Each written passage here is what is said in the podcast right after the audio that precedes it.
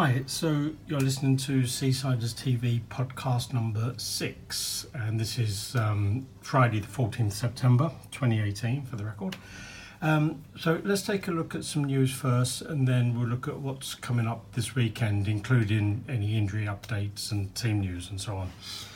now, last night, so that's Thursday, the 13th, the under 18s beat Long Melford in the Suffolk CFA Midweek Cup um, with a nice 3 0 3 1 win, beg your pardon, in front of 62 spectators.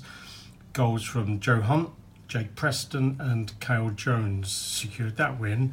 Um, and to be perfectly honest, 3 1, it could have been 4 5 6 1. Um, as people often say, you know, you've got to put the, the, the, the goals away, and, and we, we didn't quite do that but um, that was a well deserved 3 1 win.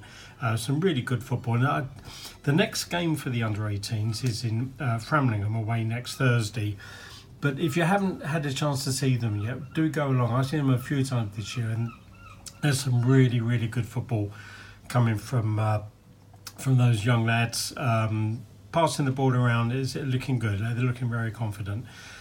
Unfortunately, not quite the same for the reserves. They lost last time out at home to AFC Sudbury, but they are at home tomorrow, uh, Saturday. So, if for any reason you're not coming along to Bowers and Pitsea to watch the first team, um, get along to the Gold Star ground and uh, get behind the reserves. They're at home to Cornard United.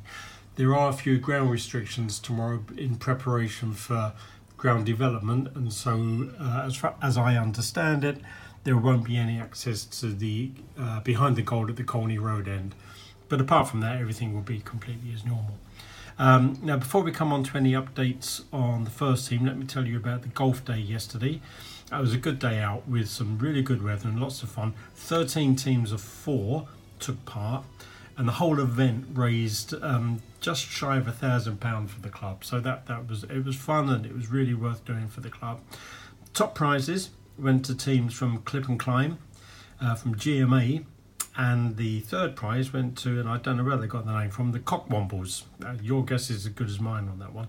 Um, full details of the of the golf day, together with pictures and so on, will be on the website in the next day or two.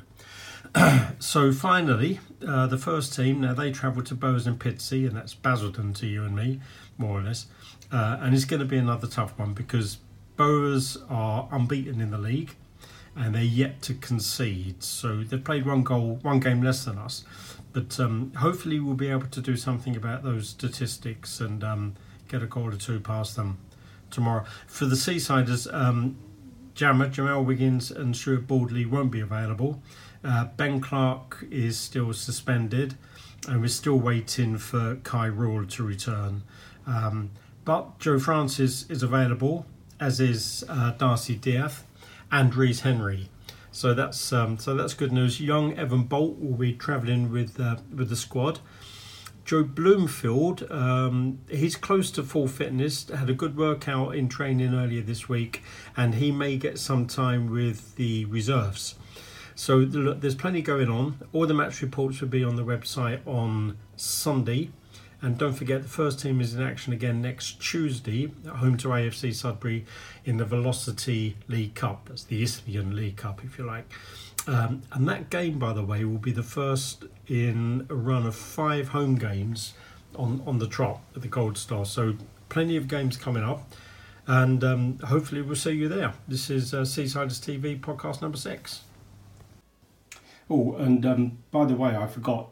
If you do want to get on the coach tomorrow for the game at Bowers and Pitsea, it leaves at eleven forty-five. Uh, costs ten pounds.